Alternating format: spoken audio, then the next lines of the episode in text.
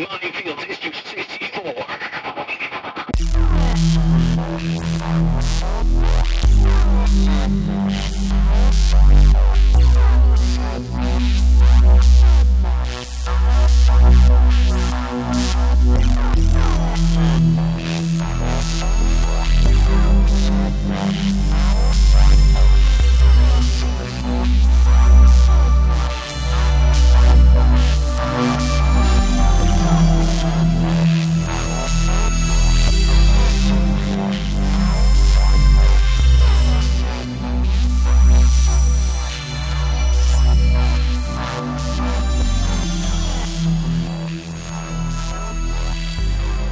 Minefielders, Puppet Army. We begin our show yet again with the Suicide Puppets' latest hit single, Hate You Right Back, off their up and coming album, Tales of Living and Dying on Slaughter Ridge Road, dropping October 30th.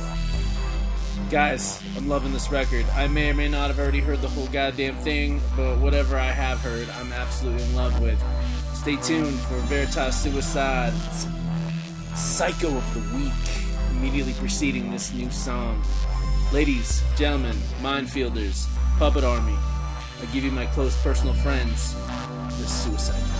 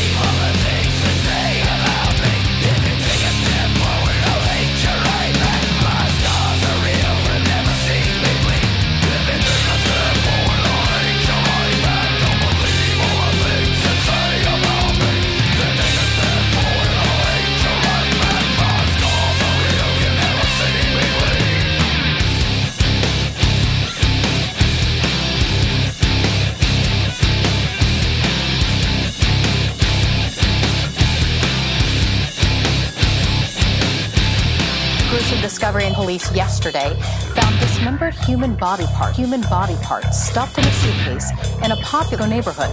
They quickly called in a medical examiner to confirm that those remains were indeed human.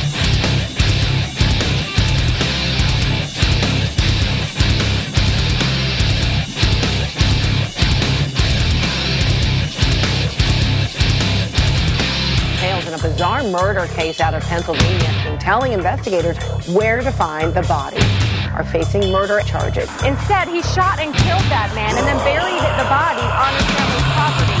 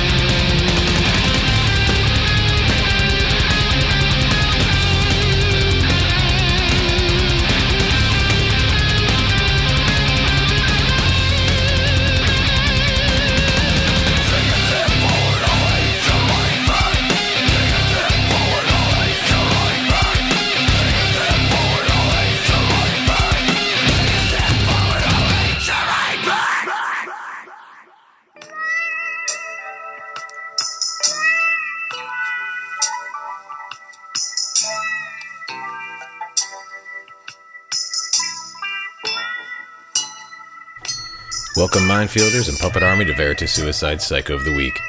I'm Veritas Suicide, drummer of the band Suicide Puppets. This week's agent of Satan is none other than Richard Ramirez, LA's infamous Night Stalker. He's also the inspiration for our song 666 on our upcoming album Tales of Living and Dying on Slaughter Ridge Road, which releases October 30th through Unable Records. Many people don't understand that Ramirez's point in life and the reason for his killing spree was to eventually, upon his death, descend to hell to sit at the left hand of Satan himself. His murders were not so much creative as they were most of the time spur of the moment killings. He would drive through southern and mid California looking for something as simple as an open window. It was upon entering and feeling the place out for victims that he would murder and defile everybody in the home. He would murder babies, and his female victims often found themselves tied up next to their freshly slain husband, raped, and eventually killed. The elderly were a favorite target as well. The Night Stalker did everything he could to defile the bodies in the homes of his victims.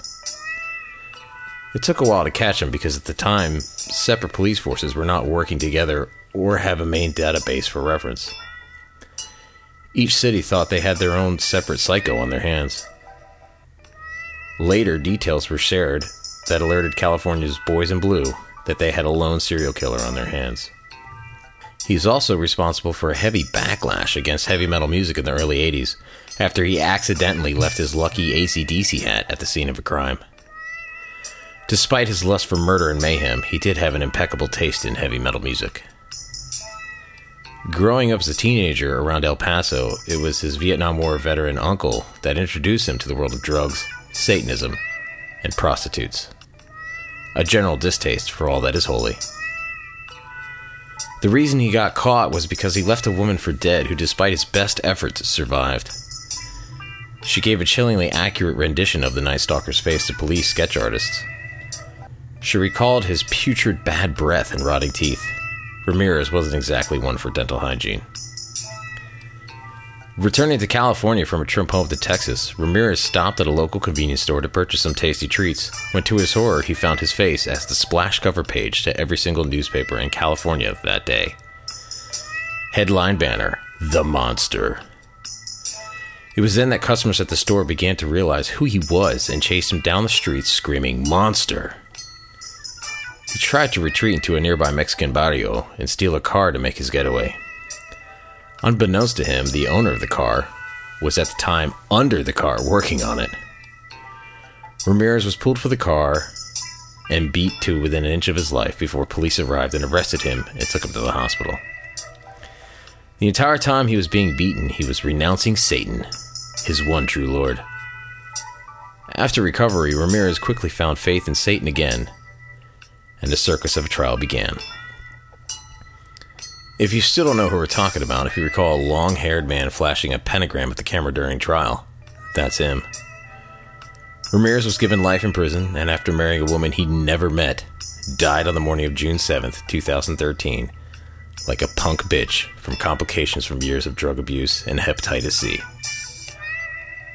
These are the reasons why we have chosen Richard Ramirez as the second Psycho of the Week.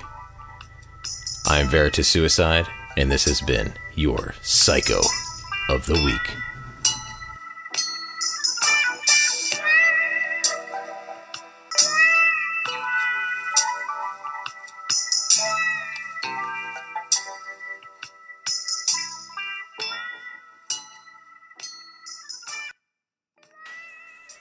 Guys, I wish we could use that music. Oh, I know. Wish we that's could how we use start music. that show. We had to. We had to. James s- Horner music. We had to stop some copyrighted shit.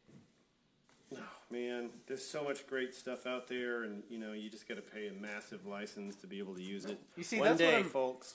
That that's what I'm worried about. Patreon. That's what I'm worried about.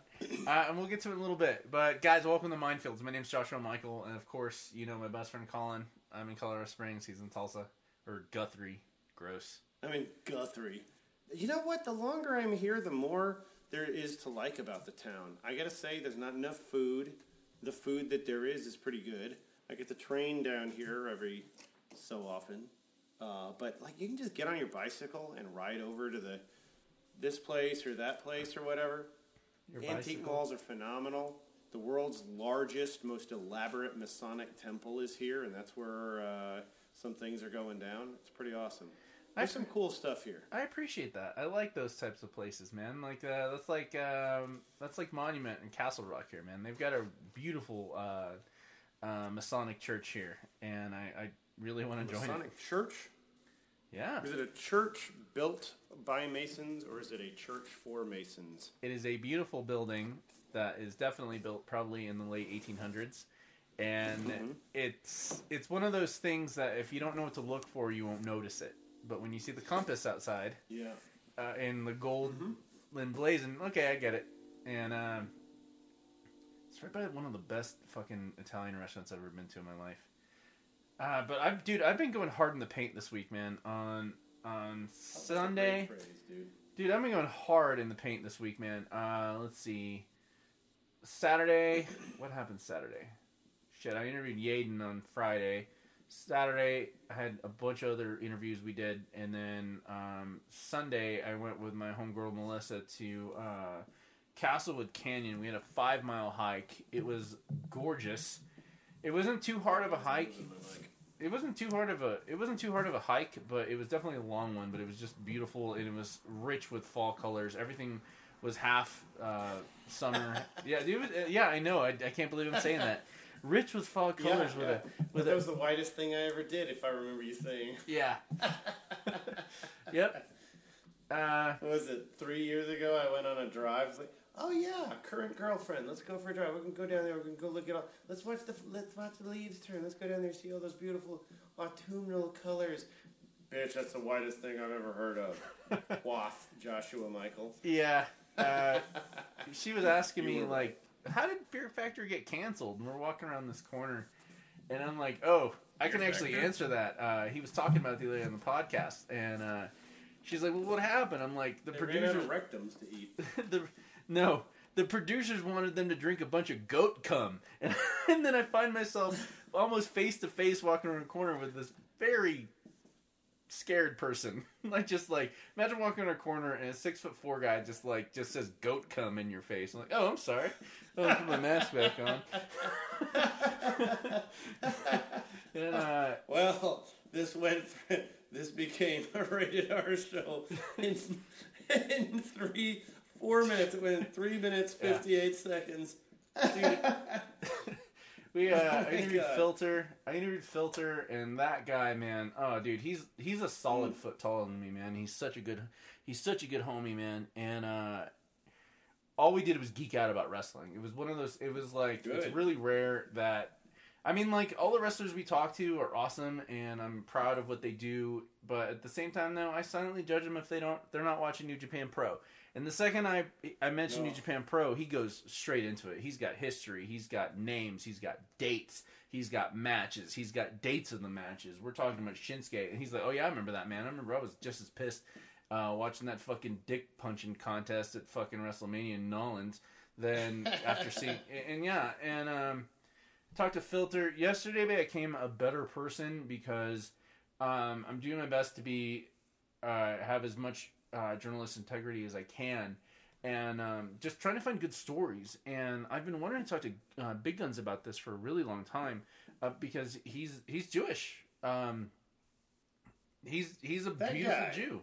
Yeah, he's a be- he's a beautiful Jew, man. He's a beautiful human being, and I asked him like, "Yo, uh, I saw you're posting about Yom Kippur the other day, and last year I wanted to do Hanukkah, but it didn't happen." He's like, "Yeah, sorry that didn't. I was like, "It's fine, but like, let's do Yom Kippur." Wait, Kippur." you wanted to do Hanukkah? What, what do you mean by that? I wanted to talk about it, Oh, okay, gotcha. and I was like, "Well, Carry tell us about Yom Kippur." on. And so he's like, "Yeah." So uh, we get on the horn last night. Uh, I don't think he anticipated it being this long, but I think we were on the phone about an hour and a half. And um, I've always really enjoyed the Jewish faith from what I've understood and the people I've met and what they've shared with me. But he really opened up and talking about, like, I, I mean, I, I flat out asked him, when did you realize you were a Jew? Like, the same way when I realized I was Catholic. And uh, he went into it, and Yom Kippur is fascinating. And the, the, the one takeaway, uh, if I'm to release this on Monday, Minefielders, uh, but the one takeaway I want you to really understand about the Jewish faith is that it has a holiday and a specific ritual for every major emotion and event that a human being can possibly go through. I'm not talking about like like little nuance things. Like we're talking about Yom Kippur is about redemption. It's about it's about confession and it's about lining your path out and seeing where God is going to write your name and what your path is going to be like for the next year.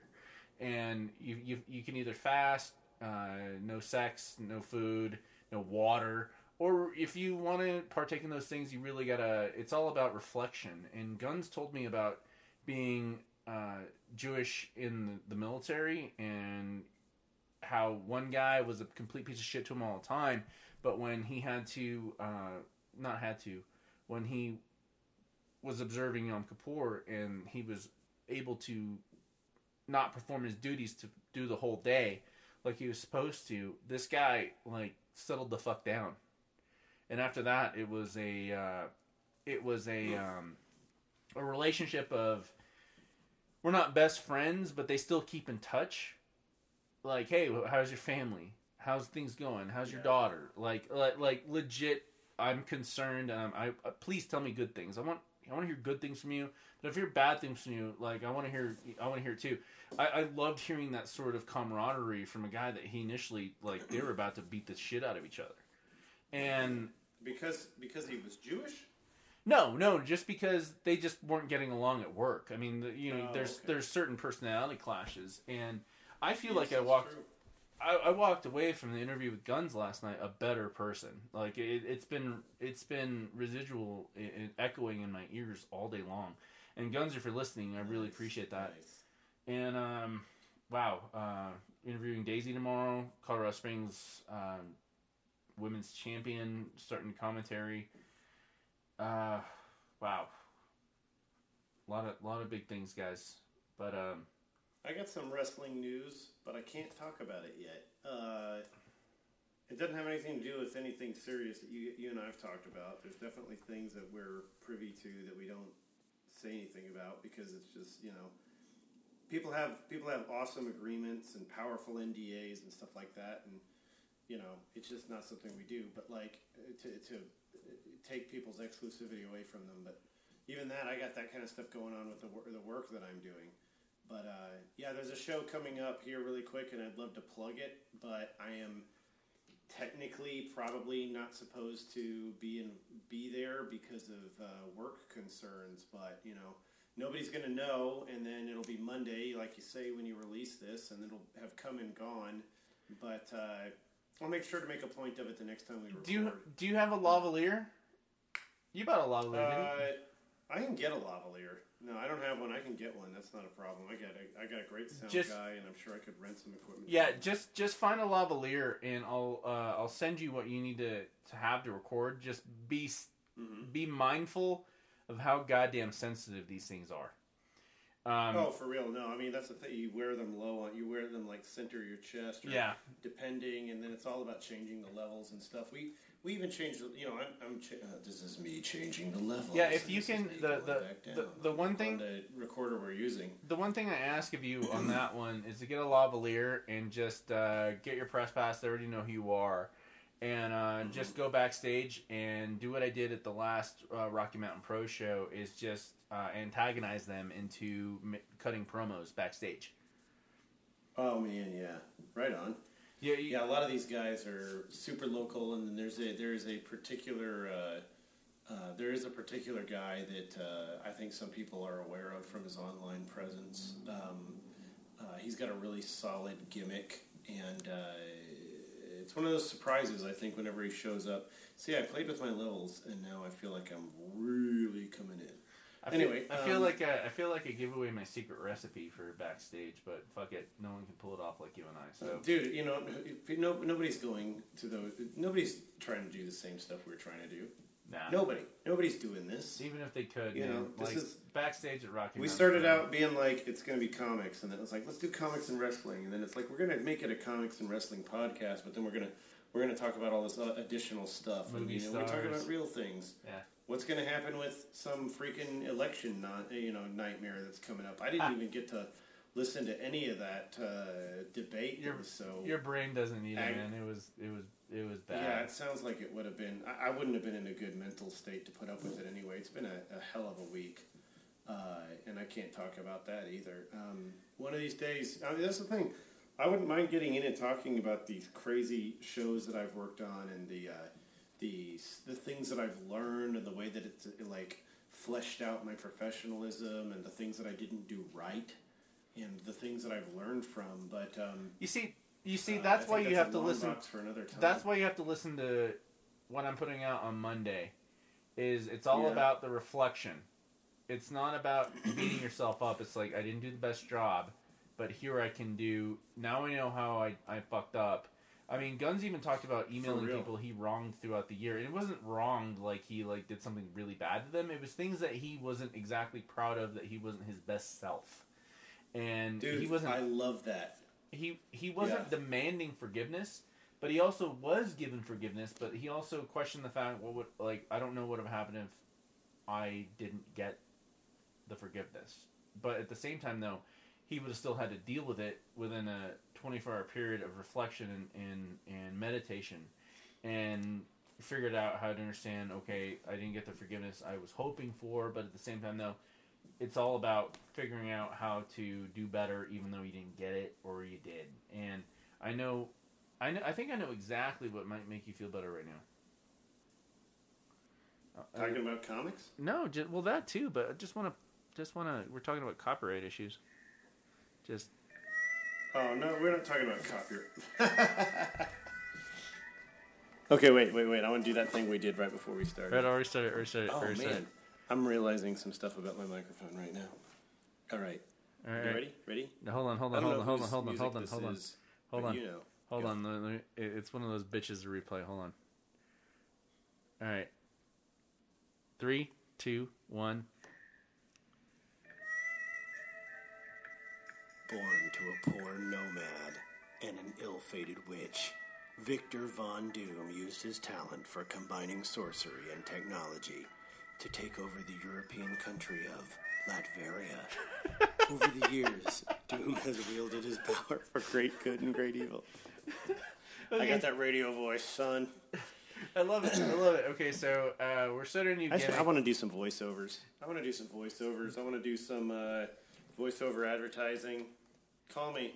My voice isn't always perfect. It's allergies, but you know, Mine is. right now I'm just full of fatigue. Mine is. And tonight, born to a it's 305 live on the Smooth channel. We're playing Sade all night three- long.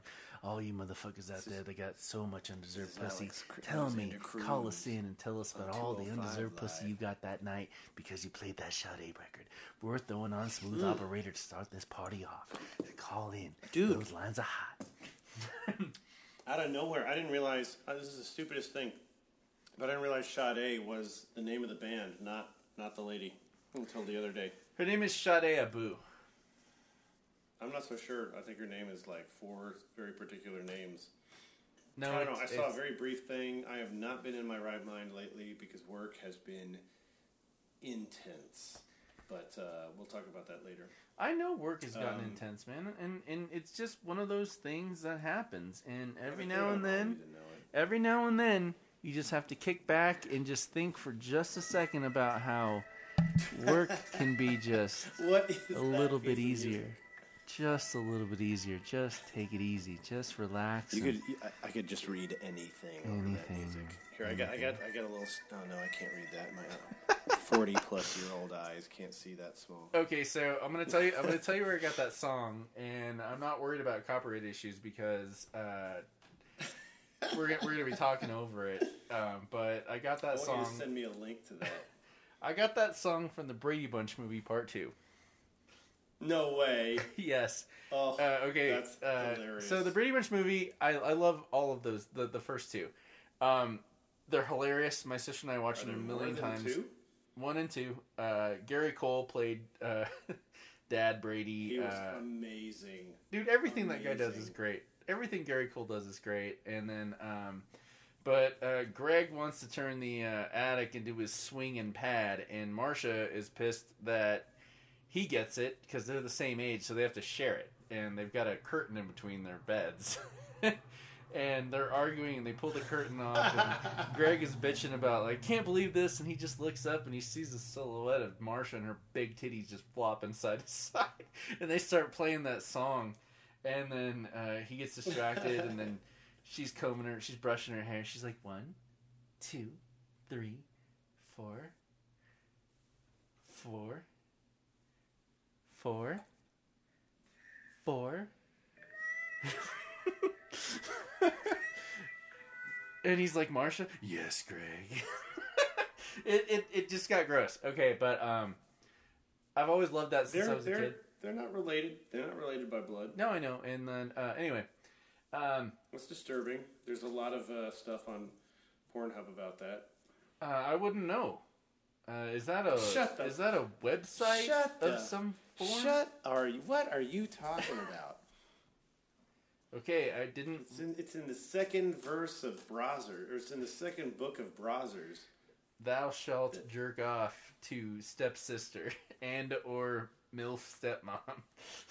There you go. Yeah, some Yeah. BS like that. All right, cool.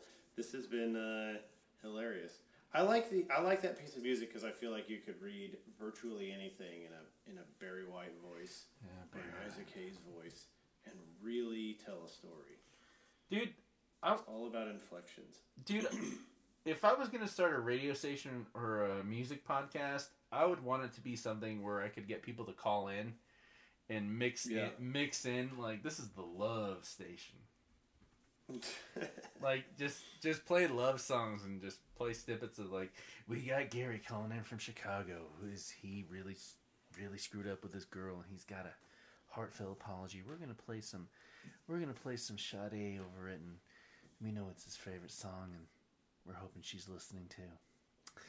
I gotta say, I, I really uh, it sounds like Straight Talk starring Dolly Parton, featuring James Woods. Is Um, is that the movie where she takes her tits out?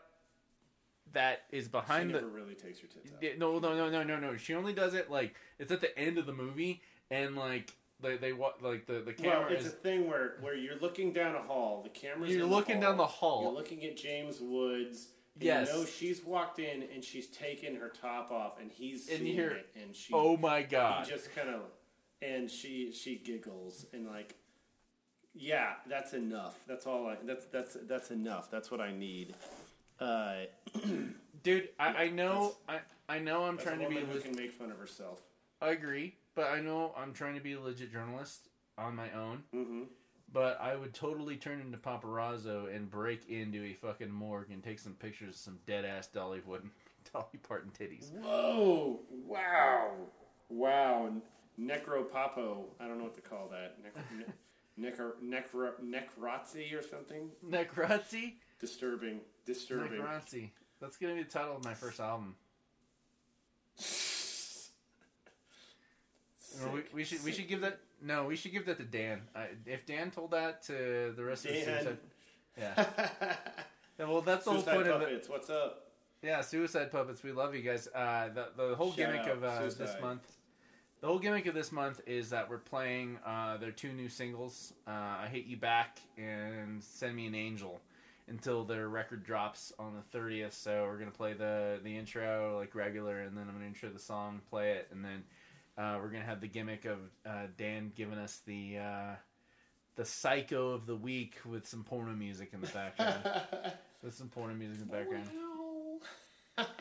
And and of course, Did you ever hear that? Uh, th- this is the last thing I want to say about anything ridiculous like this. But uh, did you did you ever see that porn music album that Jenna Jameson produced or released in the late late nineties? I own it. It's awesome.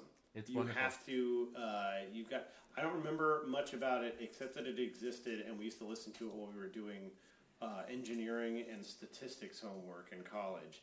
Um, if you've got a copy of that, I want you to send me a link to it so I can uh, so I can check that No, out. I've- I've got it. A lot of fun I've got it on CD. Um, on CD. Uh, for all y'all millennials, that's called a compact disc. you when it when it's time to get down and down and dirty with your lady, you pop that some bitch in your compact disc player and It's a compact disc. you up the bass. Make sure that your neighbors aren't too bothered, and you pull out a guitar. And you play along to Sade, and then panties just come right off. Oh, Sade, man. Dude, I, uh, got, I have way too much respect for Sade to just be panty dropping music. That's just like we're gonna get in the mood, and then when this song is over, then we will do something silly. Dude, uh, speaking of silly, uh, my days are literally like if I showed you my calendar, you'd be like, "What the fuck are you up to, and when do you sleep?" Because on Sundays I hang out, at, I hang out at Legion Tattoo with my homeboy Josh, who helped get a gig there, and we just talk shit and have dope ass conversations with dope people, man. Like last week, uh, Josh was tattooing uh, one of the uh, the established artist there. Uh, her brother, she called him and said, "Hey, I need my homeboy needs a my homeboy needs a, a canvas," and he's like, "Fuck it." So it was, it was Josh's second tattoo, and he, he his line work was wonderful. I, I'm talking prodigy. Like I've seen bad tattoos, I've seen good artists start slowly. This guy's starting out fast, and he's tattooing this guy. And I come in, say what's up, sit down. Uh, my far enough away without a mask, and we just started shit, talking shit, and uh, it turned into like legit convo. Well, there was uh, an Indian gentleman waiting for his brother to get tattooed, and um, uh, man, I feel ignorant because he had a turban on, but it was one of those really tight ones, not one of those big ones that that you that the dudes. Oh, is like he a from- sheik? Sheik, yes, Sheik, and Sikh, uh, Sikh. Sikh, and uh, he Mm-hmm. Was listening to us talk, and he interrupted us, legitimately perfectly, like, and he was just part of the crew then, and he was just he, he- the guy was like 24 years old. Uh, he was taller than me. He was such a perfect gentleman, and we were just talking shit, talking about Indian food, talking about tattoos, talking about, and, and I told him flat out, I was like, "Listen, man, so you've been in the states for three years?" He's like, "Yeah." Um, my family was here. Um, my mom and dad had to go back home and take care of business, but like I was going to school, but I had to take shitty jobs, so I was working at a gas station. I'm like, of course you're working at a fucking gas station. He's like, fuck you. and I was like, no, I'm just fucking with him. And he's like, no, it's cool, because he knew I was fucking with him. And he's like, dude, I've been robbed, I've been beat up. I mean, like all that shit. But like he he he finished his masters, and he's gonna be in the FBI. And it was one of the best. Yeah, dude. And we're just like just people just sitting there getting fucking tatted. And then Josh and I get hungry, walk our ass over to fucking McDonald's. This other dude comes in, this tiny little white boy, tiny little white boy, and he is covered in the most satanic cat tattoos I, I can fucking imagine. And then fucking Chris, that we interviewed a couple weeks ago, comes in and he's like, "Hey," just starts quoting Chappelle. They're smoking weed out back, and we're just chilling. And it was just dope conversations for dope people. And I, I, I don't know how I fell into this. It was just like I, I willed it, and we're having it happen. But we do have comics to talk about, and I apologize. Will it to me, Riggs? Let's go. All right, so we got a couple comic oh, books. Shout out to Lethal Weapon. We got Shout some comic some- books. What are we starting with? All right, so we're starting with Daredevil number twenty-two. We're gonna do X of Swords number one, Immortal She-Hulk number one, Stillwater number one, Black Widow number one, Doctor Doom number what thirteen? Um, I'm pulling it up. I'm pulling it up. seven. Pulling it up. Uh, number seven. Number seven. Seven. Number seven. Seven and Fantastic Four Antithesis number one through two. One and two. Numbers one and two of that. Yeah. One That through FF two. book. One through two. Let's do some One and Daredevil. two and one and two. Let's start with some Daredevil. Let's get some fat Daredevil action here. I gotta say, alright. I gotta say first off, I hate the cover. Uh, yeah, I also did. I thought it, It's- it wasn't misleading or anything. It just wasn't uh, what it. It's just not. It's.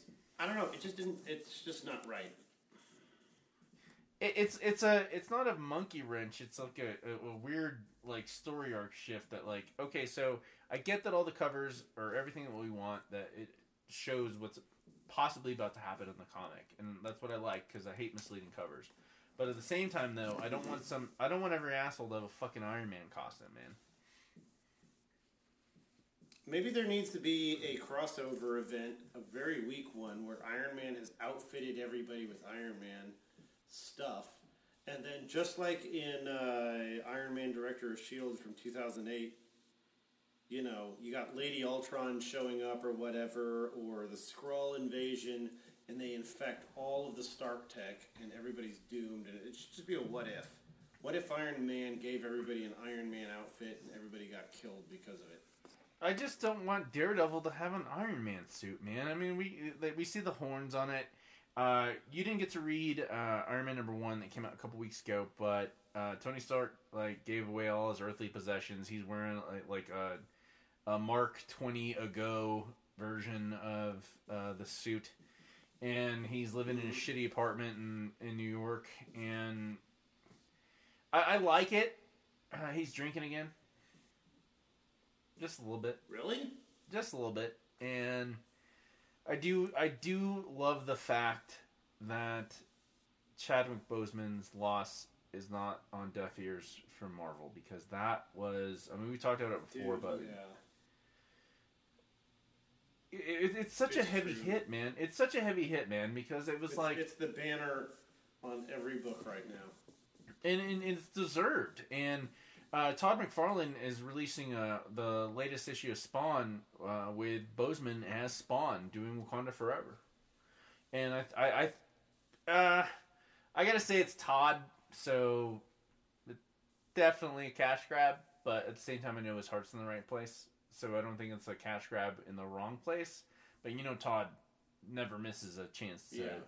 Yeah. never misses a chance. But at the same time, though, uh, it's one of the first full-on McFarlane covers where it's just his artwork colored by someone else in a very long time, and it looks perfect. Um, I I love it. It just it just sucks, man, because man, I'm just thinking about like eight million things I've heard in different podcasts today, like how people that wis- witness MLK's death, people that witness uh, JFK's death, died mysterious deaths, and and uh, it you know it happened too young, and he was really a spokesperson for the black community. I mean, he he he did 42, man, or 49. Am I fucking up on the number? Playing Jackie Robinson. I'm gonna look it up because I did not get to watch that movie, but my mom really likes it. Dude, that movie was really good. It was really upsetting because you see like some of your favorite actors, like um, the guy that played Elliot Stabler from uh, Law and Order SVU, or uh, the guy from Firefly saying the N word like nasty. What do you mean? Are you talking about uh, uh, the bishop? Who are you talking about on Firefly? The redhead, the one from uh, Alan uh, Tudyk. Alan Tudyk and what is Stabler's name? Anyway, um, it's it's just such a big blow. But even then, the legacy continues, and I hope that people take what he left behind and make something better. Wow. Dude, I wanted to know what you were talking about, and I immediately. This is weird. I just wrote Alan. Are you saying that Alan Tudyk used the N word somewhere? Hardcore. Okay, because I just typed Alan Tudyk and the N word, and as I was spelling it out, it wouldn't give me anything else to work with. And I was like, I gotta spell this out on Google. Like, is that gonna get me in trouble? And it won't click. It won't. It won't let me search it Oh, that's crazy. Because I just I wanted to see if there was a report or something like that. Obviously, minefielders, uh, we talk about a lot of stuff that we we're very off the cuff. That's kind of the point of our show. And like I, you know, I don't know what we're all what we're necessarily going to bring up, and sometimes it's like let's just double check that or let's see what that's all about. Which, by the way, Right. uh, it was Forty Two was the movie you were trying to get, and we we try to cover each other so we can make it sure right. that we're not yeah, yeah. We're not trying. We're not accidentally uh, misleading anybody, and uh, that's a, that's odd. Like I'm I'm under the impression right now that Google will not let you do anything with that word, and uh, I'm not going to explore it any further because I know Well, they're that- data tracing all of us. Listen, man, I'm not all I'm not anyway in support of that word, but the fact that it won't let you search is bullshit. That's censorship. That is actually a violation of the First Amendment. Uh, but That- uh, that's- whatever. That's bullshit. Like I'm not all for. I, I am in no way in support of white supremacists, but they should have the right to search for their white supremacist websites.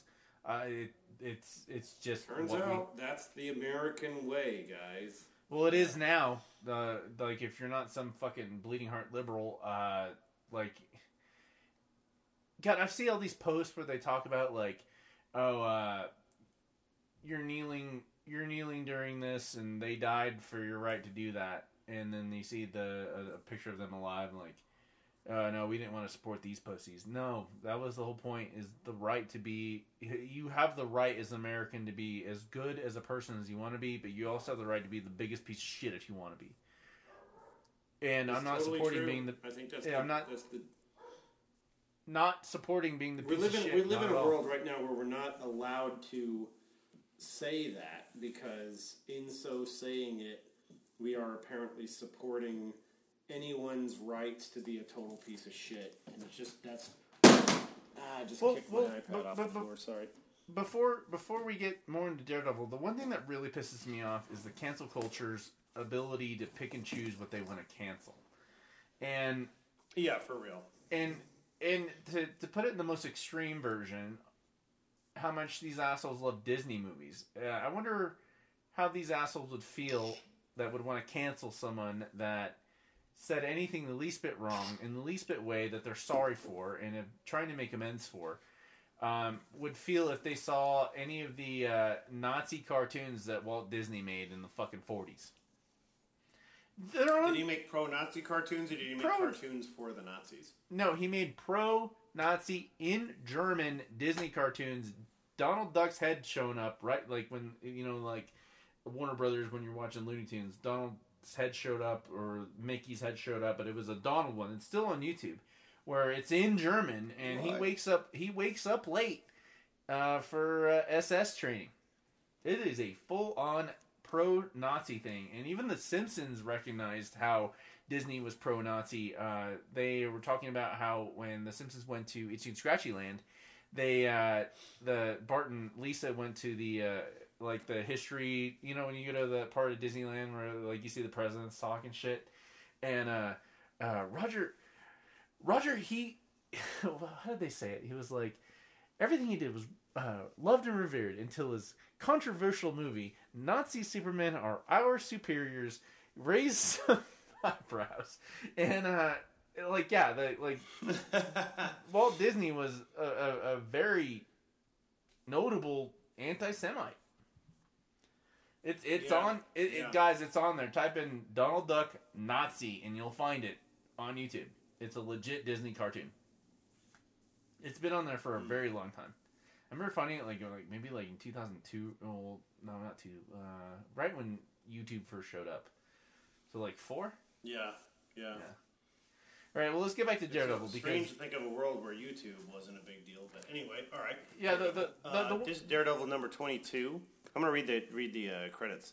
please. Uh, we got Chip Zdarsky still writing, being awesome, doing some of the best work I've ever seen on Daredevil. No lie, uh, Chip Zdarsky writing a le- like an a legendary def- definitive run uh, of Daredevil. Francesco Mobili, the penciler, very good job in this. Very crisp, very clean, uh, giving his colorists and inker a lot to work with. Speaking of which, uh, Victor Olazaba is the inker, and uh, Mattia Iacono is the uh, colorist. Very nice. Um, I want to start it off. Cowles, the letterer. I wanna start Yeah, it go off. crazy. Uh, yep. Knowing what you know about the Superhuman Registration Act and how we're lightly glancing past that to protecting Matt Murdock as Daredevil, how do you feel? Good point. Uh, I feel like that it's okay for them to play this story in this year, in this time period of this very cohesive plot, wagering it against everything else that's going on in, in the Marvel Universe, because this to me reeks, and not in a bad way, of being a post Secret Wars, post Battle World storyline. A Spider-Man secret identity is is still a secret identity. Uh, a uh, the Avengers are the Avengers. You know, it's it's it is it is a whole new world where these things can persist and exist uh, without the Superhuman Registration Act, and because Civil War. Civil War two happened, but Civil War didn't necessarily happen, and that's a that's an oddity.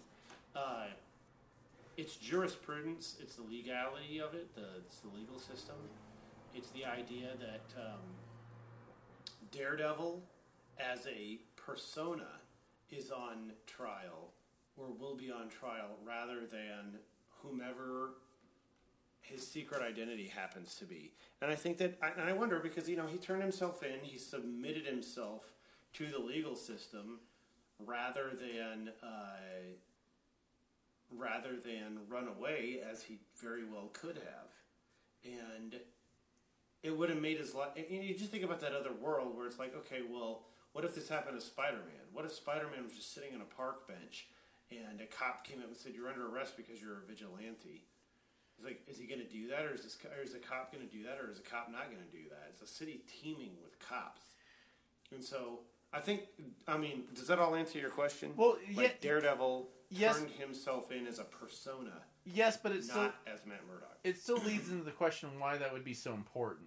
Like, what is he trying to accomplish? I get that, like, the one of the major plots, not plots, one of the major uh, story premises is the unbelievable guilt that Murdock is going through, and now he's putting himself through the gauntlet of public scrutiny, and he's had to expose himself to the DA, who promptly punches him in the face, Right, and now That's the previous issue for those who didn't get to read it. Right, but at the same time, though, uh, he gets uh, released on his uh, own recognizance and immediately goes and starts fighting crime. the And exact I wondered about that, but at the same time, it's like he's released on his own recognizance, and he's going to go and be consistently Daredevil. What does Daredevil do? He goes out there, he fights the bad guys. He probably not, he probably cracks some uh, jaws. He probably cracks some teeth. Probably breaks some bones. Puts some dudes in the hospital. He puts the fear of the devil into those people. And I, I thought about it, and I was like, what a ridiculous thing to go do, but he's playing chess, not checkers. He's playing the long game. If he goes out and he does what he's doing consistently, consistently, consistently, then everyone looks at him and they're like, okay, this is what we can expect out of this guy, whoever he happens to be. Like, we don't know. Like, we don't live in a world where people believe that Matt Murdock is Daredevil because that all got wiped away right. with a gigantic universe shift, right? Well, So, let's say he loses his legal battle. Is he going to be in prison twenty four seven as Daredevil? I mean, like, I don't see yeah, that. I and d- simultaneously, even that you, you go back to uh, the uh, Bendis Maleev run where Daredevil was, where his uh, identity was compromised because of an FBI agent. And I'm telling you, guys, go back and read that run. It is what got me into Daredevil. It's what made me take this character seriously. Um, it's why we have a Daredevil TV series. It's part of creating a realistic enough universe that we could decide, you know, yeah, we, have, we don't have this guy in the MCU necessarily, but we should uh, look at this degree of credibility as a touchstone for how we want to do, you know, making Captain America or Thor into a reality.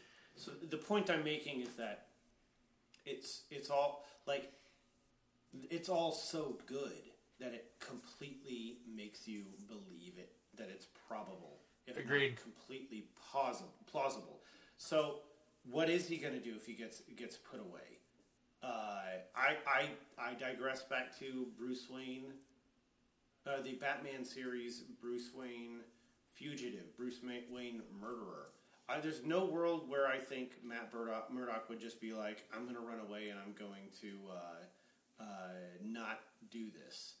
Because even in one of the issues from the Bendis Maleev run, and I can't remember, I remember what the issue number was. He's thinking about like, okay, I got to turn myself in. They, they're they're they're right here. They're pointing guns at me. I got to turn myself in.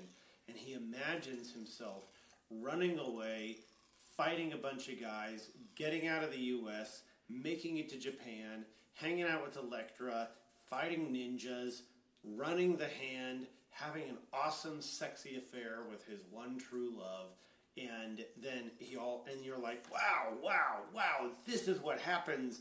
And then, like on the next page, you're right back there, and you're like, oh my god, that's not what happened in this issue. That was a Bendis Maleev issue.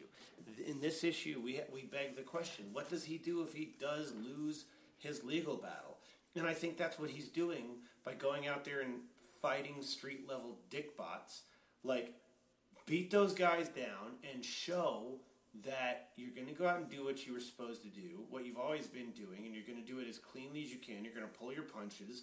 That you're not you're not fighting Gladiator. You're not fighting Thor. You're not fighting Count Nefaria. You're fighting street level jerkwads, and their bones break and So- their arteries get cut. You've got to be careful with these people, you know. But if he pu- submits himself to the process, he made a mistake when he was at his weakest and a guy died. If he submits himself to the process and he succeeds, then no one can touch him on that issue. Or anybody else. You know what I'm saying? Nobody can touch Or him. Spider Man, what did we have a couple of issues ago? Spider Man showing up and saying, Yeah, done. but th- you that- don't get to be Daredevil anymore. That's what pissed me off was that Spidey didn't show up to stop him. Iron Man came to help him out because Spidey's supposed to be watching him all the time. It's just one of those things that like Spidey can't watch him all the time. He's got his Yeah. own problems. even then though uh, they made a big deal out of it so the fact he didn't show up and figure out some way to resolve the issue and how he can You walk that's a away you from think it that's a failure on the part of the story? no i think this is one of those issues where this is the issue that's gonna set that's setting the tone for the next six and i mean because we see uh, fisk with typhoid mary she walks away uh, fisk is feeling at his best now he's not scared of those rich assholes no more um, I, I'm, I'm looking forward to his uh, winning this legal battle to absolve uh, all the other superheroes that are operating um, vigilante. There's you guys still to realize these guys are vigilantes. They're they're hurting people. What are you doing? Yeah, totally. What am I doing? Yeah, you're waving your hand. It's all right. Everything's cool. I'm uh, because uh, yeah, but I mean like yes, they are vigilantes. They hurt people.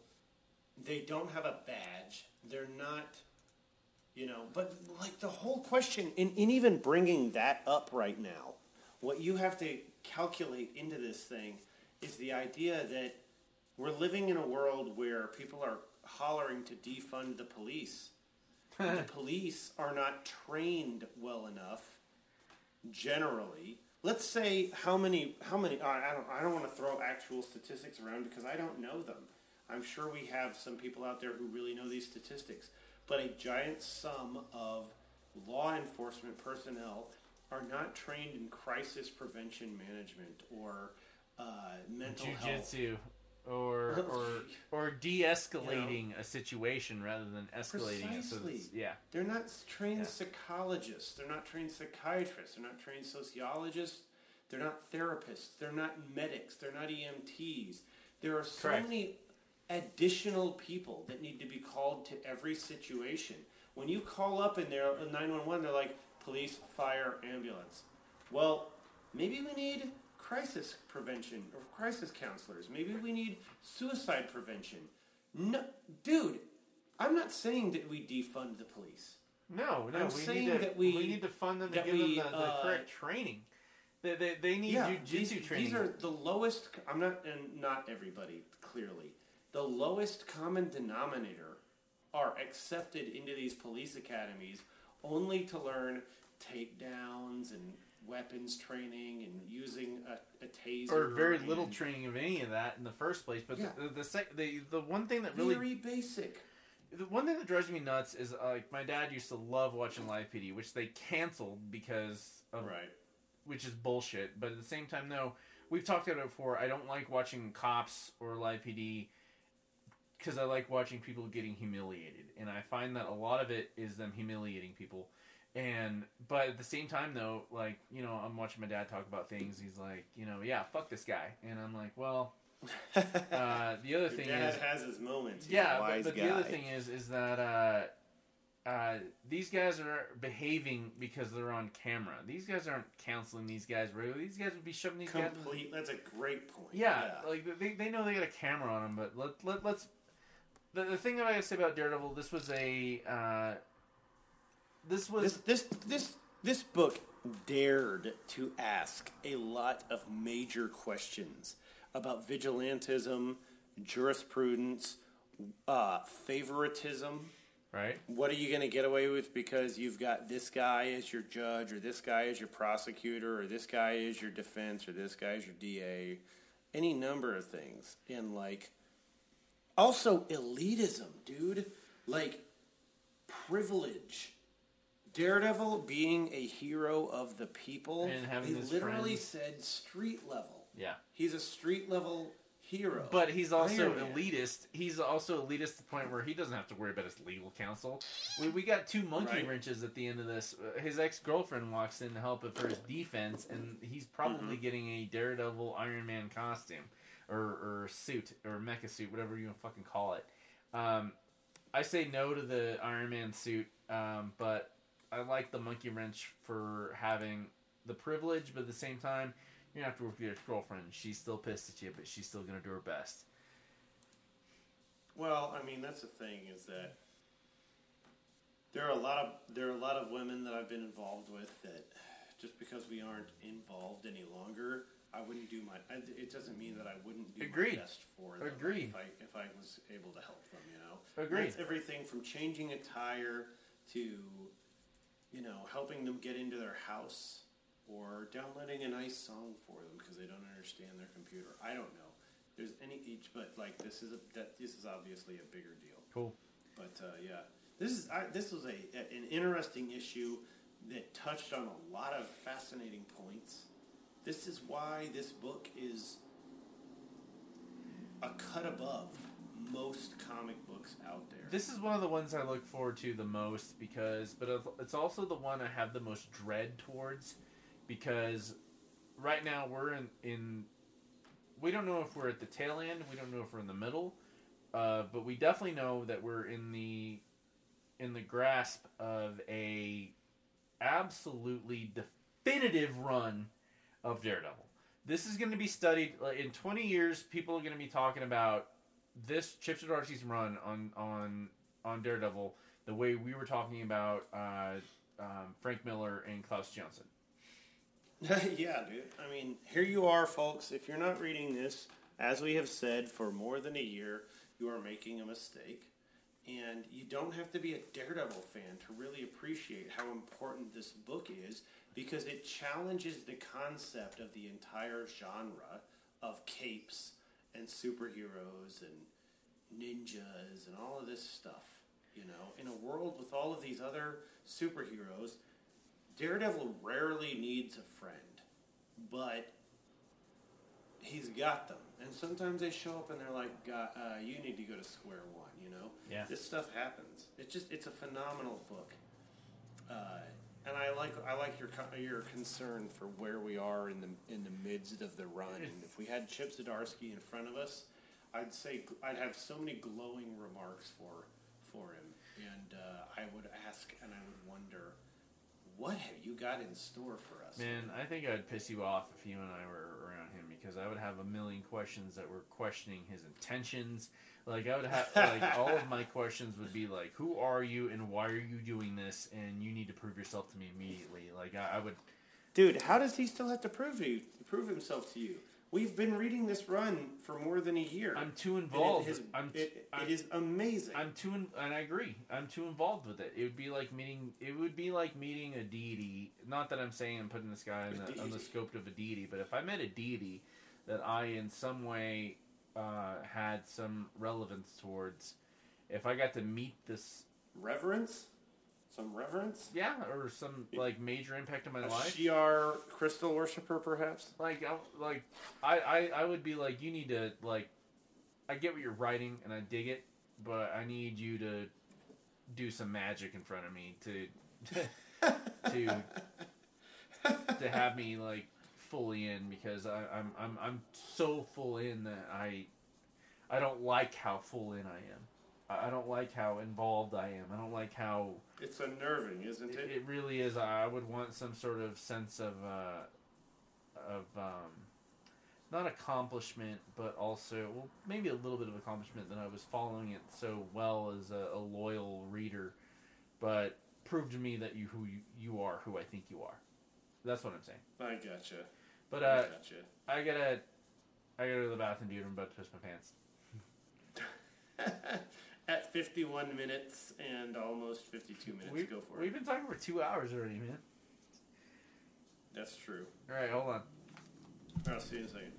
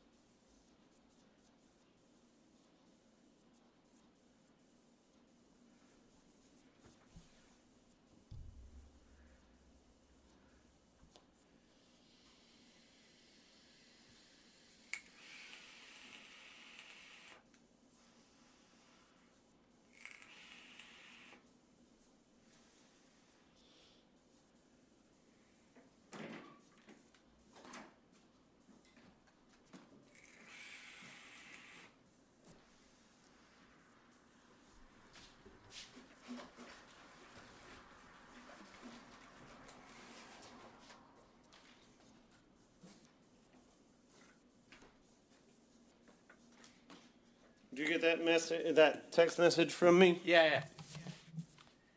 I was scrolling. That's why I was messing with my computer. You, you were like, "Why are you doing that with your hand?" I was scrolling, son. So this guy killed eight million bitches. Looking. Eight million. All right, here we go.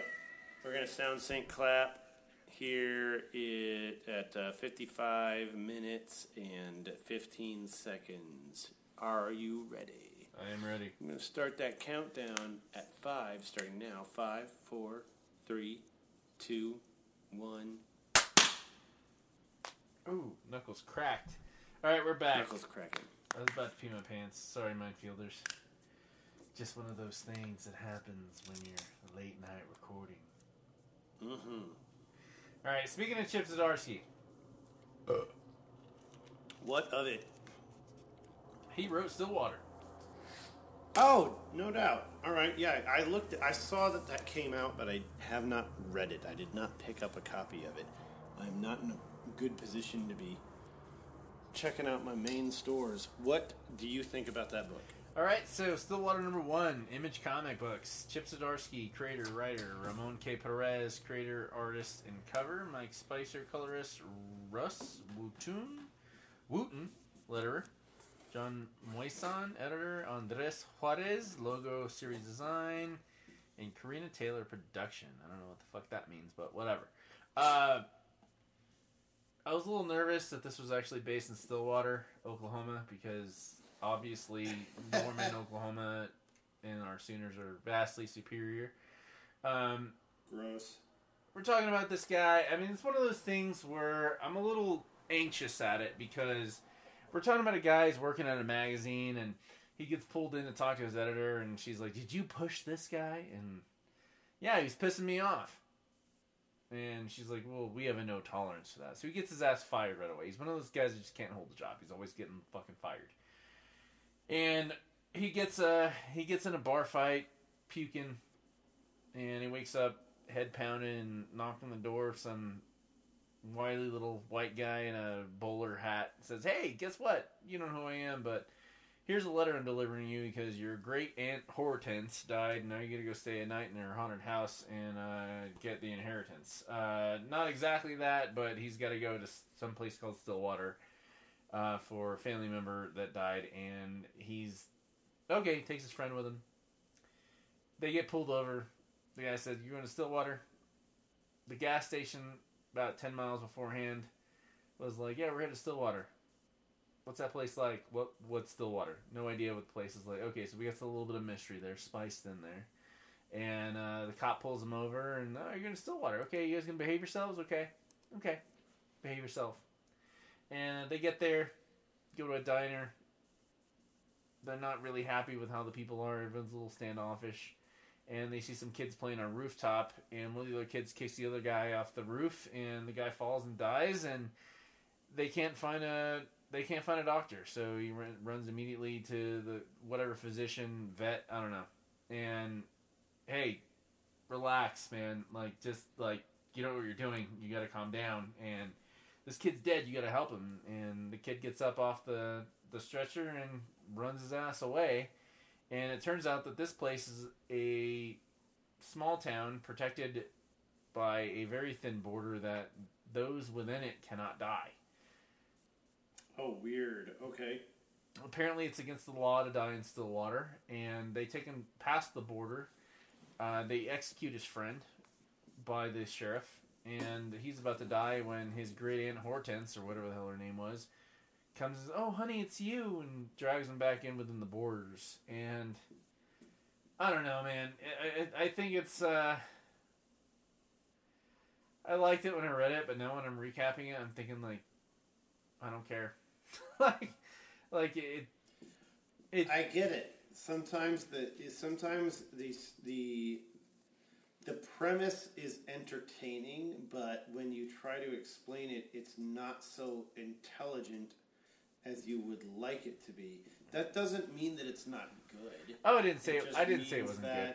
It sounds way more simplistic when uh, iterated. Well, when the di- the dialogue was phen- phenomenal. I mean, like uh, the the the most dynamic character by far was the sheriff of the town, and the fact that you have to take someone past the borders and you know just drop off a cliff by their neck, and that's exactly what's about to happen.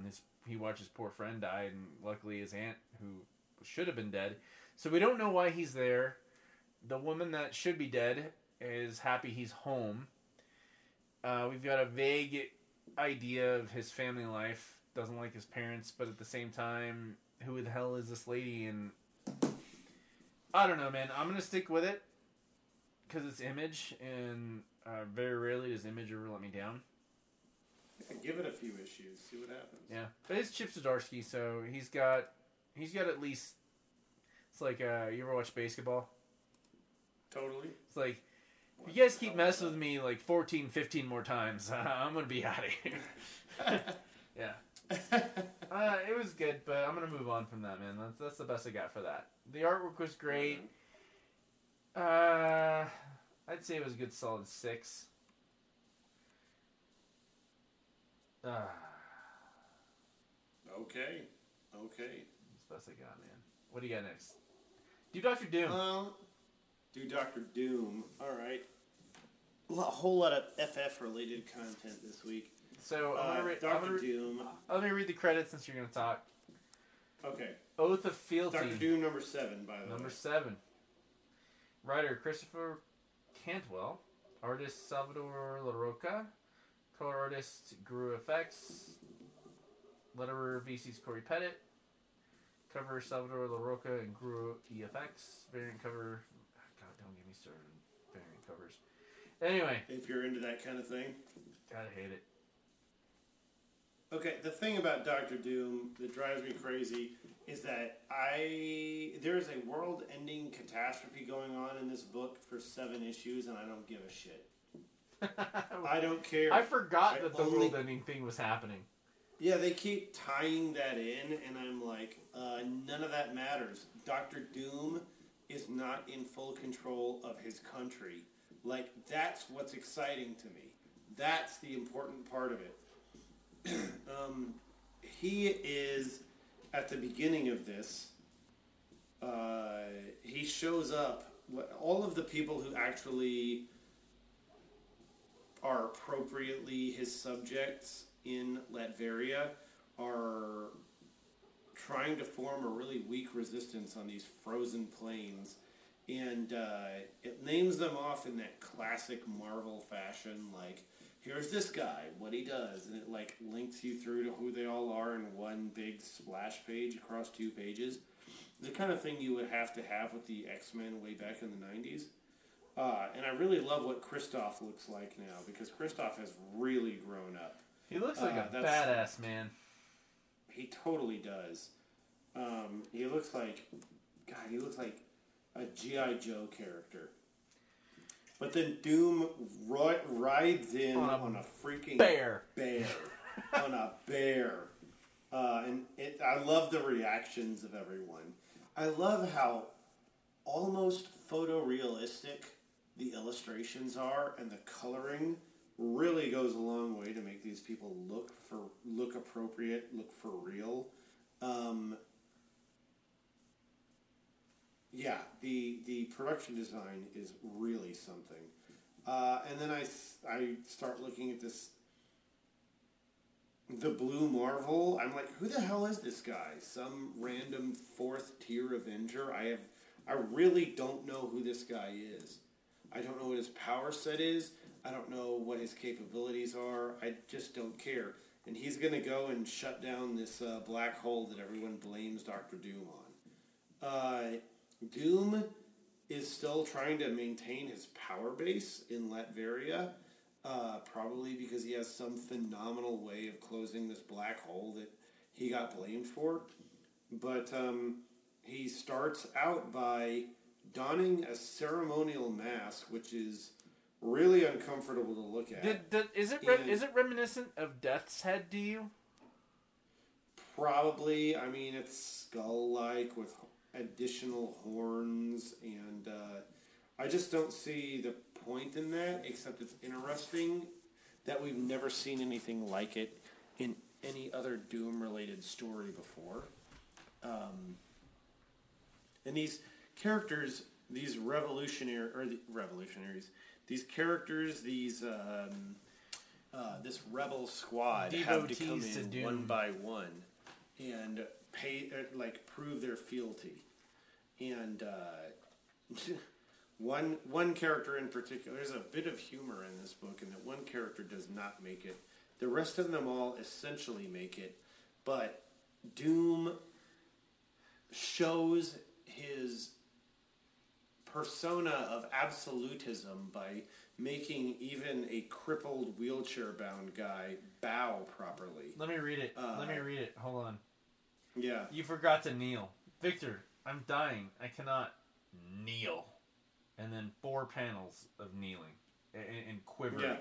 It- it- you see the lines. He's quivering. He's hurting. I accept your oath of fealty. But Precisely. I, I like the fact that there wasn't one right answer.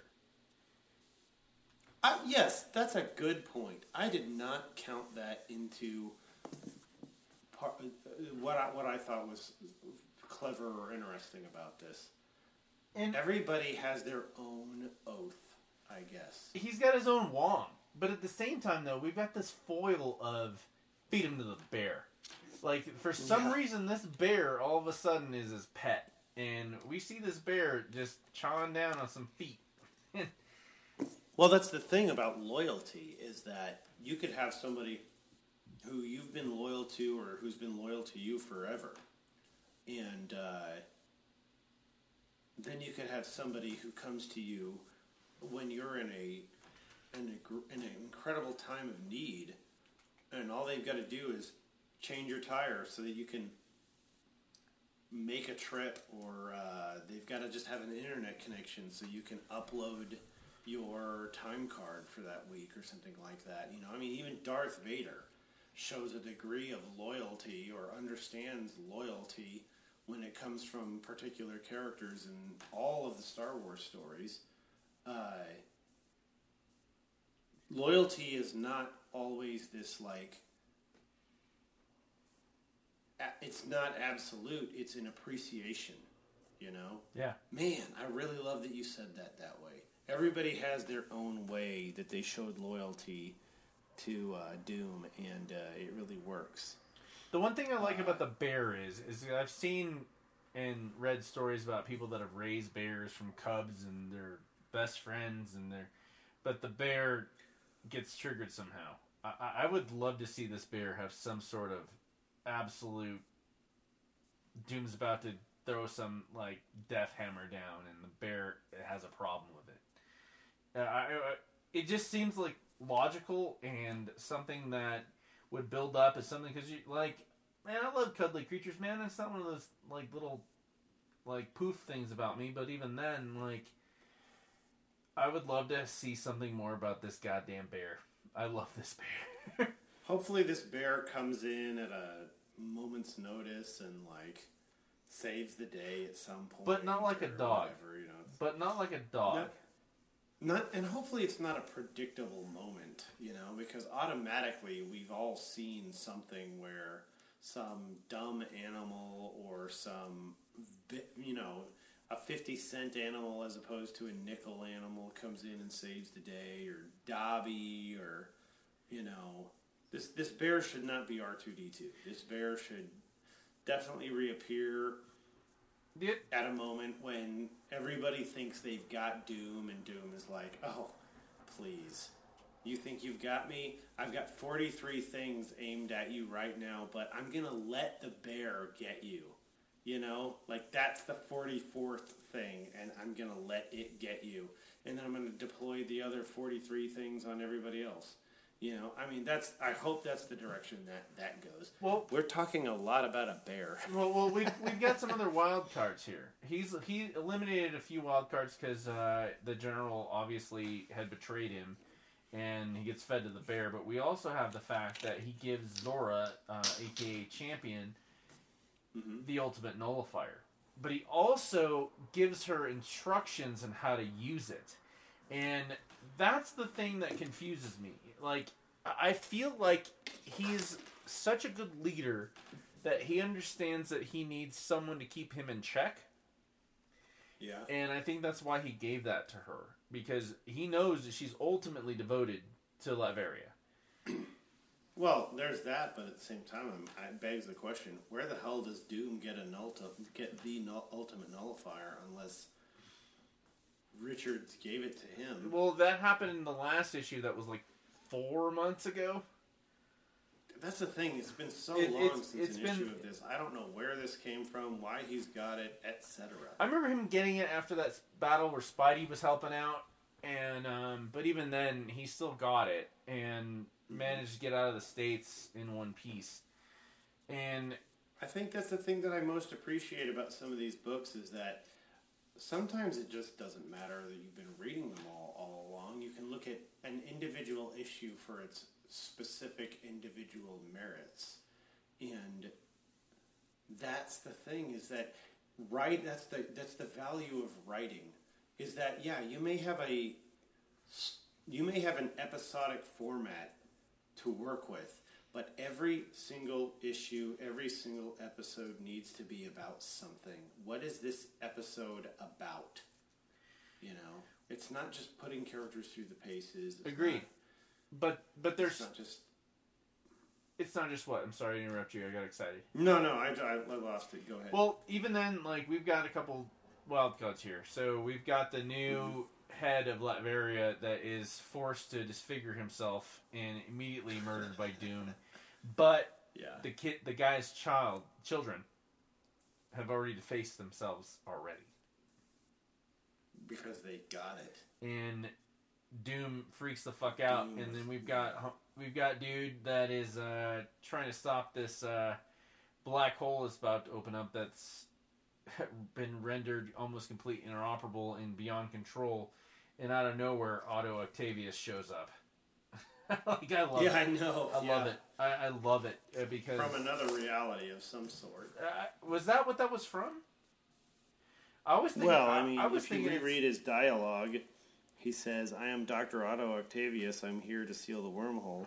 I mean no harm. I'm on a mission at the behest of World Minister Doom. Well, I didn't. I didn't get the impression he mean- was from a different dimension.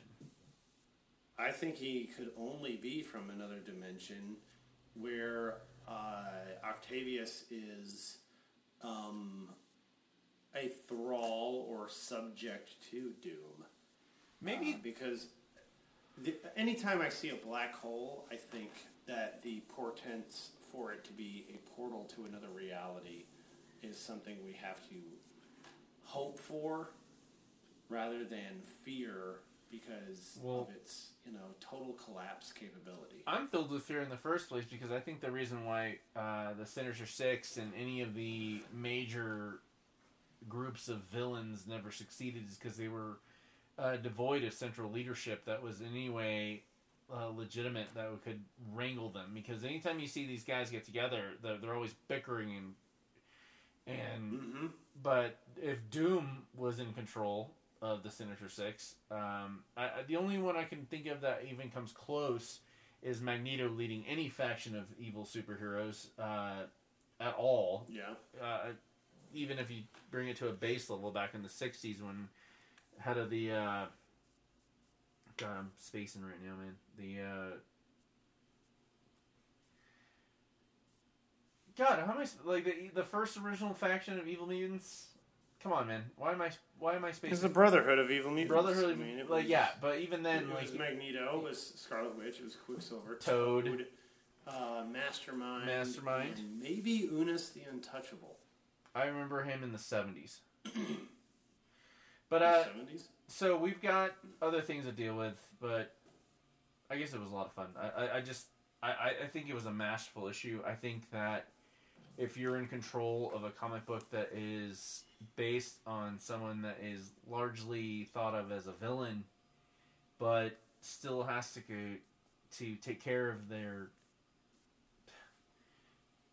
Latveria, man, he's he he's got people he loves. Uh, it, it, It's that. It's exactly that because that's the appreciation we have for it. Going back as far as uh, New Avengers Illuminati, when you know, um, Submariner is asking Black Bolt, you know, and uh, he's like, you know, yeah, we've I've got a big problem with uh, with uh, the Black Panther, but you and I, Black Bolt, both know that we're kings. Our people need us and respect us, and we have to look out for them. We owe them everything because they give us everything. And uh, that's the reason why I can detonate this weapon and blow up that other planet because it will protect my kingdom, let alone the world. The, our kingdoms have to be bigger than our, and more important to us than our worlds do, and uh, that's huge. And that's part of the thing. Like Doom has always been the absolute benchmark of that concept, uh, and I think that's one of the fun things about pairing them up when you go back and look at uh, the super super villains unite title. Yeah. Uh, I would definitely say if you're in a, in the position to do so and you see a copy of that trade paperback or that collection, fork it over, guys. Uh, I don't even think that the writers in that time understood the idea behind that. But if you can get New Avengers Illuminati uh, and all of the stuff that led up to Battle World or uh, Secret Wars recently, that stuff really sells itself. And then looking looking ahead here, when we see the cover of the next issue, Doctor Doom number eight, and there are all of these what I can only suggest are Doom bots uh, paired with some sort of Iron Man tech. I, I think that the best thing in the world would be watching Doctor Doom fight another Doctor Doom for supremacy. Where would it? How big would it get, and where would they stop, and why? You know. Doom is a world-ending villain, and it would definitely be multiversal. Yeah, I would love to see some crazy ass story like Jet Li's The One, where Doctor Doom goes off on a thing to destroy every other Doom in reality in an effort to absorb their powers. Or it didn't even have to be that convoluted and that like. No, I would wa- I would want that because one of the things I didn't like about uh, Secret War was the fact that not Secret War. Um, was it Secret War? Not Secret Wars. God, why am I spacing on titles? right What now? happened? What happened? Well, I'll tell you what it was. Remember, it just starts out with Doom absconding with Beyonder's powers. It just like three pages of that, and all of a sudden we have to deal with that for like five months, and we don't get to see like actual battle getting Beyonder powers. I would love to see something exactly you said. Jet Li's the one. You're talking about the original Secret Wars. No, I'm talking about the the, the latest one where he's God and. See, that was Secret Wars. That's the Secret Yeah, War. God Emperor Doom. Yeah. Uh, but Mm-hmm. I, I briefly want to touch on uh, the Immortal She-Hulk number one, and uh, we're do- talking about No doubt. Wow. talking about a lot of number ones lately, but um, I'm really really proud of this because it is not written by some D-listers. Al Ewing, who's writing all of the Immortal Hulk right now, is writing Immortal She-Hulk. Jon Davis, uh, Jon Davis-Hunt, artist. Marcio Menyz, color artist. Cover color artist. VC's Cory Petit. Uh, She-Hulk recently died briefly in a couple issues of the latest uh, in Empyre, and now she's back, and she's died three times, notably uh, from '90s, uh, three years ago. Uh, was it three years ago with uh, when Thanos took over again and uh, Warhammer? Um, not Warhammer. God damn it. Um, I, I can't remember any names right now, man. Um, I understand. It sounds about right. yeah, she dies during that battle. She comes back, and then she dies during uh, Empyre, and now she's back, and she's. Uh, they're integrating the story, uh, the pivotal story of Immortal Hulk is the Green Door. Is that there is a base level lower than Hell. Uh, that if you're gamma powered, you can always come back. And this is integrated within the story of what's going on in Immortal Hulk right now. Is that uh, the leader is currently right now he's exposed himself. He's he's out now, but at the same time he has had trouble walking through the green door that the gamma power will let you come back, which has brought everyone that's gamma powered back. And now Jennifer Walters is back and she's having nightmares about it and she keeps seeing all the times that she's died and gone back to and gone through the green door. And now she's dealing with the leader and she knows what he's up to.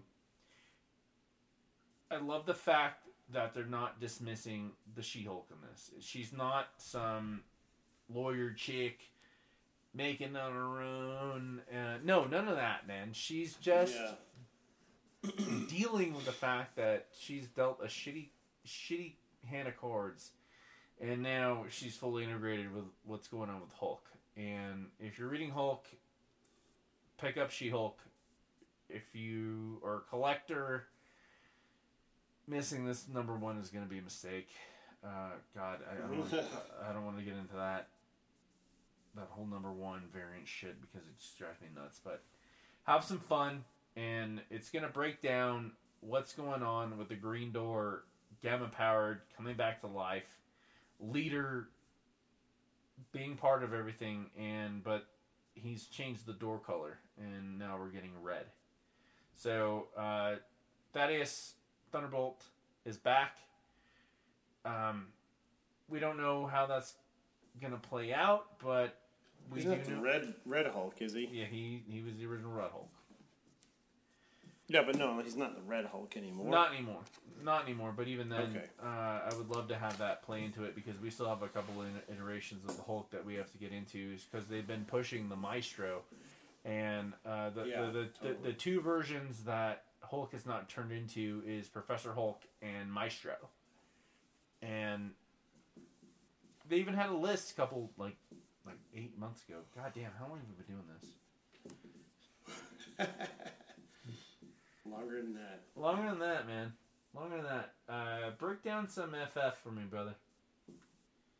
Well, there's this new book that the FF is doing right now, and uh, it is. Um, so a couple of weeks ago, they did a number one.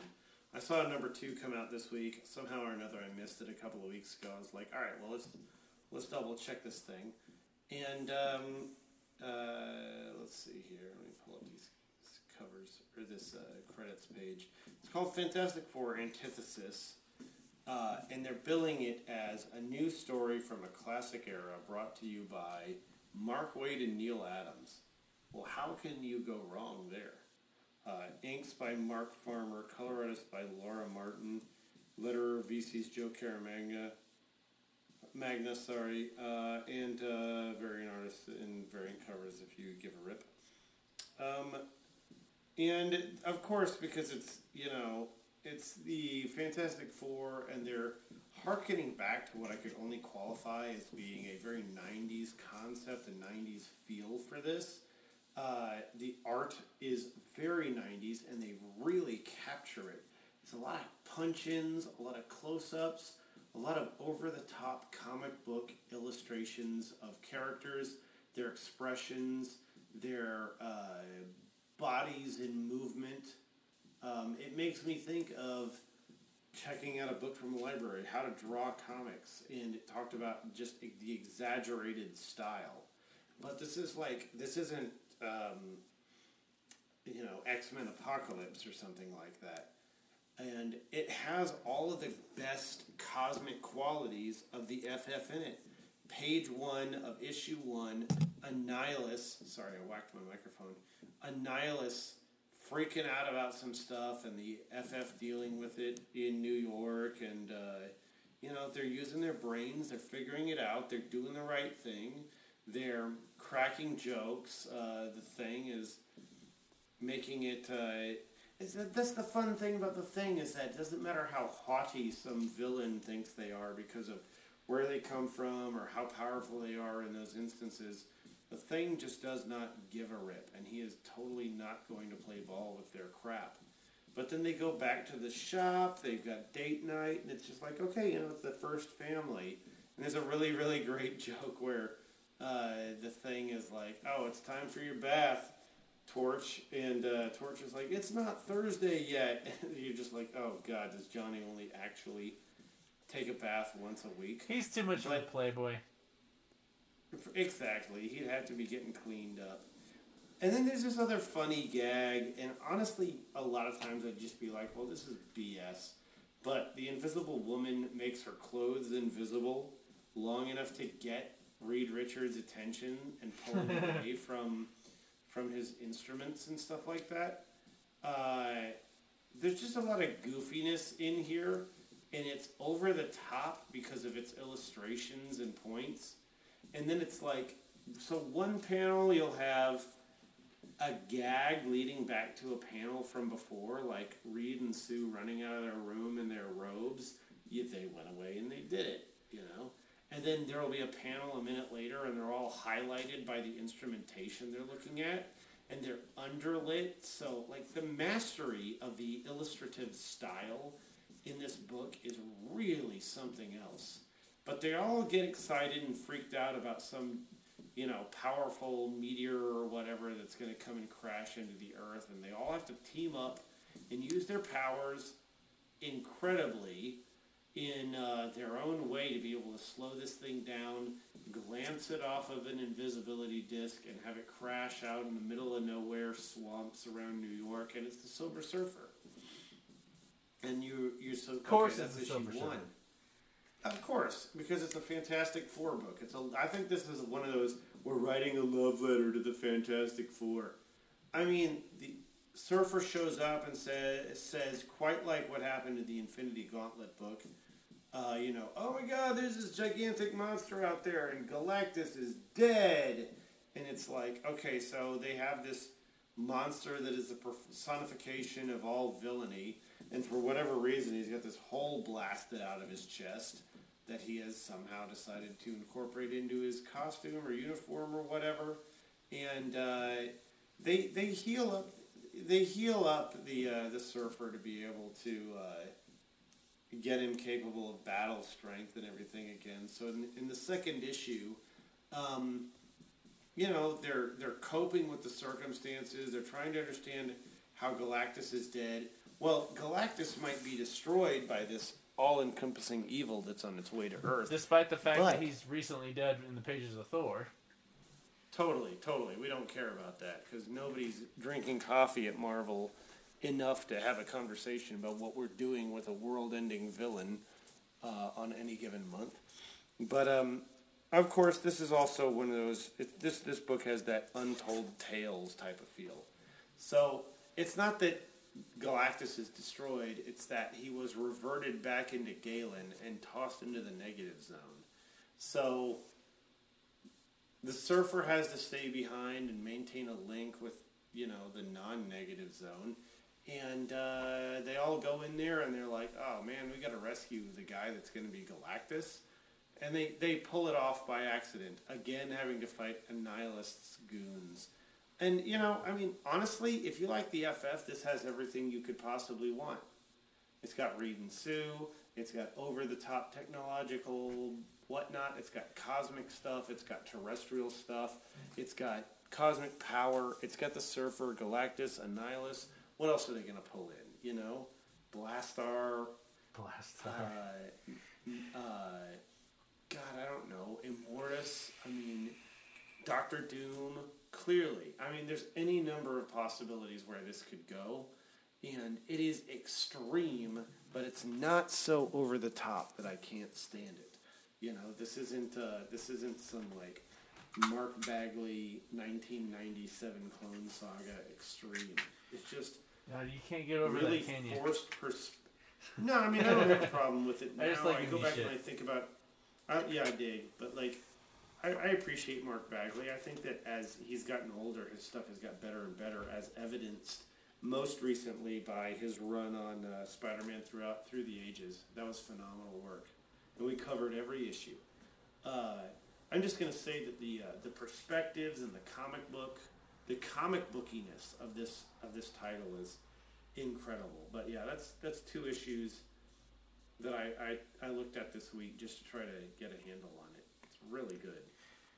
How did it make you feel though? I mean, like one of my favorite things about comics is how it, like, I could be having a bad day at work, take a break, read a good FF, and it just clears my palate. I, di- I get that, yeah. I mean, it, it touches on nostalgic qualities of FF stories, Especially the, the art, like you said. era. Huh? Especially like the art, like you said. Oh yeah, the art really, really pulls this together. But I mean, like this has that John Byrne quality, and it has the, uh, and maybe I mean I don't know. I mean, it's Neal Adams and Mark Waid. I mean, how can you f up on that? And you're not. And that's not even an FF joke or a pun. It's just, how did it make me feel? It was like I'm having more fun watching these characters interact with one another and investigating the artwork than I'm ever going to have caring at all about this villain that they're going to defeat in some way or another because this is a story that probably takes place 25 plus years ago. And if that's the case and they get defeated, I mean, you know, nothing. We got no FF for the last 25 years. And yet, it, this is this is a story that's not taking place in regular continuity. Period. And so it's just for fun, and uh, it's amazing when you can cut when you can have that kind of clout as an as a creator and come in and say, "Hey guys, I know there's an FF book right now, but I just want to do an FF story."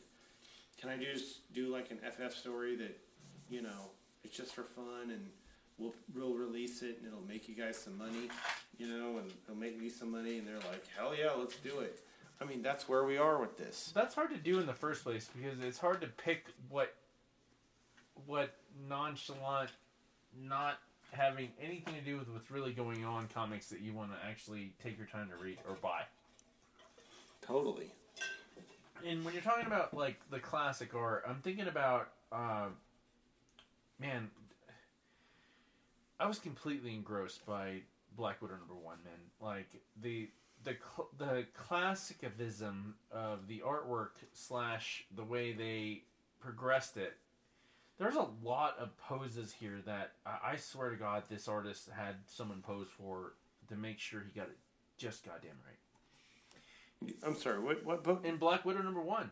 Yeah, yeah, yeah, totally. I thought that was the segue, Yeah, but I, yeah. I felt like you said something different. Black Widow number one, um, like even her just looking at her phone, uh, Mhm. running through the door, uh, like like the the kick slash punch uh, splash two page of the fight, which you got to do because one it's one of the best parts about when we first got introduced to Natalia and uh, Iron Man was when Happy is like beating one guy up outside and uh, she kills like eight dudes like in one hallway. But the, the we see her in the trench coat, man. Like uh, it, it's classic '60s pose. I mean, that's a classic '60s pose. Like even if you were buying uh, one of those things from Walmart or Kmart where you're about to like you're buying the the fabric and you're buying the the cuts how to make it and uh, it's one of those things and I love the cover. I love the fact they made her curvy. They made her a little bit Mm-hmm. more palpable as a real woman. Yeah. And then we get more into it, and the artwork develops, man. Like, it- like you, you look at her in the trench coat, and she's like Mary Jane in 1965. Precisely. But- I, I looked at that and I was like, oh man, who are you more into? This this version of Black Widow or any Mary Jane ever? But flip three pages where she's looking at her phone, all in red, and this is Mm-hmm. total newbieism. It's great. And then we, we then we, next page you see this beautiful sky shot of skyscrapers, and you see her running the running the rail, the rope from one place to another. And we got Cap, who is half classical, half newbieism, and it, I love it. And the best part of this, and before I get too far, we got to get some credits because we always forget. Uh, Kelly Thompson, writer, and uh, you were saying what else did she do that was pretty badass? Um, I've got her listed as having done some Jessica Jones. Ooh, new Jessica. Uh, which would have been the most recent Jessica Jones because Brian Michael Bendis had all of it up until recently. She did some. She did the Jem and the Holograms comics over. Uh, IDW. God, what? It had to have been IDW. Yeah. Let me click into that while you're checking it out. We've I got feel like I had. we've got artists Elena uh, Casagrande, uh, Jordie Bellaire, color artist, Mhm. VC's Cory Petit, letterer, Adam Hughes, cover artist. Um, Yeah. we've had a ton of different styles of artwork here, but like I mean, I'm I'm flipping through it and I see uh, a bug's eye view of her on the motorcycle. Uh, we see Mhm. uh, a hawk's eye view of taking off into the horizon. A dog's eye view from far, watching her pull up to her modern modern home, and she's happy. She's got a husband, and this is really confusing. But at the same time, though, one of my favorite parts about this is the idea that it's meant to confuse you, but you're not alone because Hawkeye's confused, and so is Winter Soldier. We've got a problem here. Hey, fuck off, man. Like, uh, let me show you what's going on. and ah, fuck you. Click. Nah, call back. Showing you what I'm seeing, and she's walking past a, a newspaper, uh, uh, not a newspaper, a uh, local newscast. Look, check- right, right. Checking out a dress, and like, no fucking way. And yeah, we've got a problem. Okay, so she's been missing, but there's no way in hell that she would have accidentally walked into peripheral view of any camera known at all. She would have known anything. Um, we've got a problem, and we got to figure it out, even though we both aren't too keen on each other at the moment. The mystery is what I like. and the fact that we're thrown into the mystery, but then we get this point of view, this centric version where this is where the event horizon is happening. We're not alone. We've got two dudes here that are feeling the same way, and you know she's working as an architect, and we don't even know who the bad guy is yet. But until the very end, which is really confusing to me because okay, so we get Arcade. Arcade's the bad guy here. I've read a ton of arcade books. He's one of my favorite bad guys slash one of my least liked. Like it depends on the story, but Arcade is always someone that's a six issue story. Uh, Yeah. He throws a big puzzle, confuses everyone, and then he gets his ass kicked very easily. Um, not too keen on the fact that that he's the bad guy in this. I'm hoping he's working for someone bigger. Well, he's talking to somebody. Yeah, that's exactly what's happening. He's talking to somebody who's definitely pulling the real strings. You know. Man, but arcade man, it's it's one of those things that I could see it in a D list X Men comic. Uh, I, I I bought into it with uh, victims with uh, Wolverine and Gambit, uh, Jeph Loeb and um, who's he always work with? Tim Sale. Tim Sale. That was one of my favorite Wolverine comic books ever, or Gambit comic books. Quick six six issues, one and done. Get it, Toys R Us. I got it in a pack. Um, but I don't see him being a legitimate Black Widow baddie. No, I mean, and it's, it all begs the question: like, what is there to gain from not just killing the Black Widow, but turning her into a homemaker with some false boyfriend? Unless she's, unless this dude is a Hydra plant or something like that, or who the heck knows? Oh, but the I sto- love- the story has to be something so big that they know that the only one that could legitimately infiltrate us and take us down in any way is Black Widow. So they're taking the key player off the board immediately. Ah, you're tired, brother. I am so wiped out. I know, brother. We're done with Black Widow. Move on. X- last, last but not least, X of Swords. Uh, here's the deal about X of Swords. It's the most complicated X Men story I've ever encountered.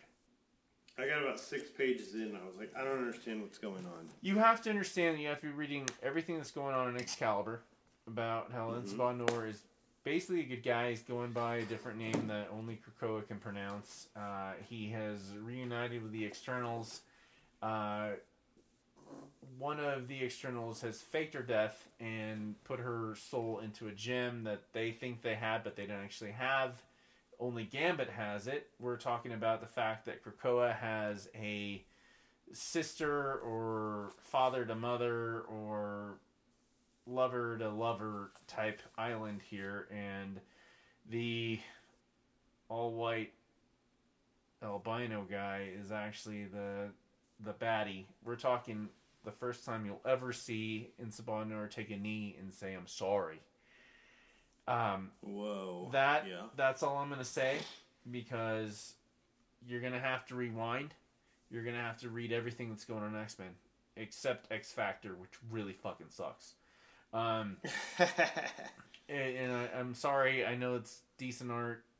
Everyone's putting good art in it, but like it's it's like we're reading great literature, and X Factor right now is a fashion magazine right now, and it's like, hey, guess who got pregnant? What's Kim Kardashian doing? I don't care. Uh, you're losing you're losing the aspect of X Factor immediately, and that's all I'm gonna tell you. But God, I'm just happy to have you on the phone, man. You're you're busting your ass on the set. We still can't tell you what movie he's working on. I don't know what movie he's working on. Um, but Oh, now some of us know better than others. Yeah, it's just it's exhausting. Ah. It's a ton of work. pushing the limit, pushing the limit, baby. Push that a push the envelope. Push the limit. Lead us off, man. Say this is dangerous. It is dangerous. This is dangerous. What we're doing is dangerous. Being aware, being awake, being alert, looking into the uh, creative process, looking into the uh, the the creators, the teams, the concepts, the desires. Where's it going? Why is it different than what we've already read? You know, it's amazing that some of these uh, some of these creative teams and duos and multiples can come up with something month after month after month that is different than anything that we ever experienced growing up. And I was thinking about Daredevil. I was like, man, I remember when you could read Daredevil books from the '70s, and Daredevil would do something, and they they keep you like, oh, hey, you know, you don't want to get in trouble with. With uh, I don't want to get in any trouble with you guys. You're the police, and the police are like, "Oh, you do us favors all the time, Daredevil. Do what you need to do." It's like, wow, man, we're way beyond that type of stuff now. Now, Anyway, now this is dangerous. This is uh, how how would you say it? Is it this is dangerous? And uh, I get real close to the mic. I get real close to the mic. I drop down a few octaves and I just tell y'all, this is dangerous. this transmission is over.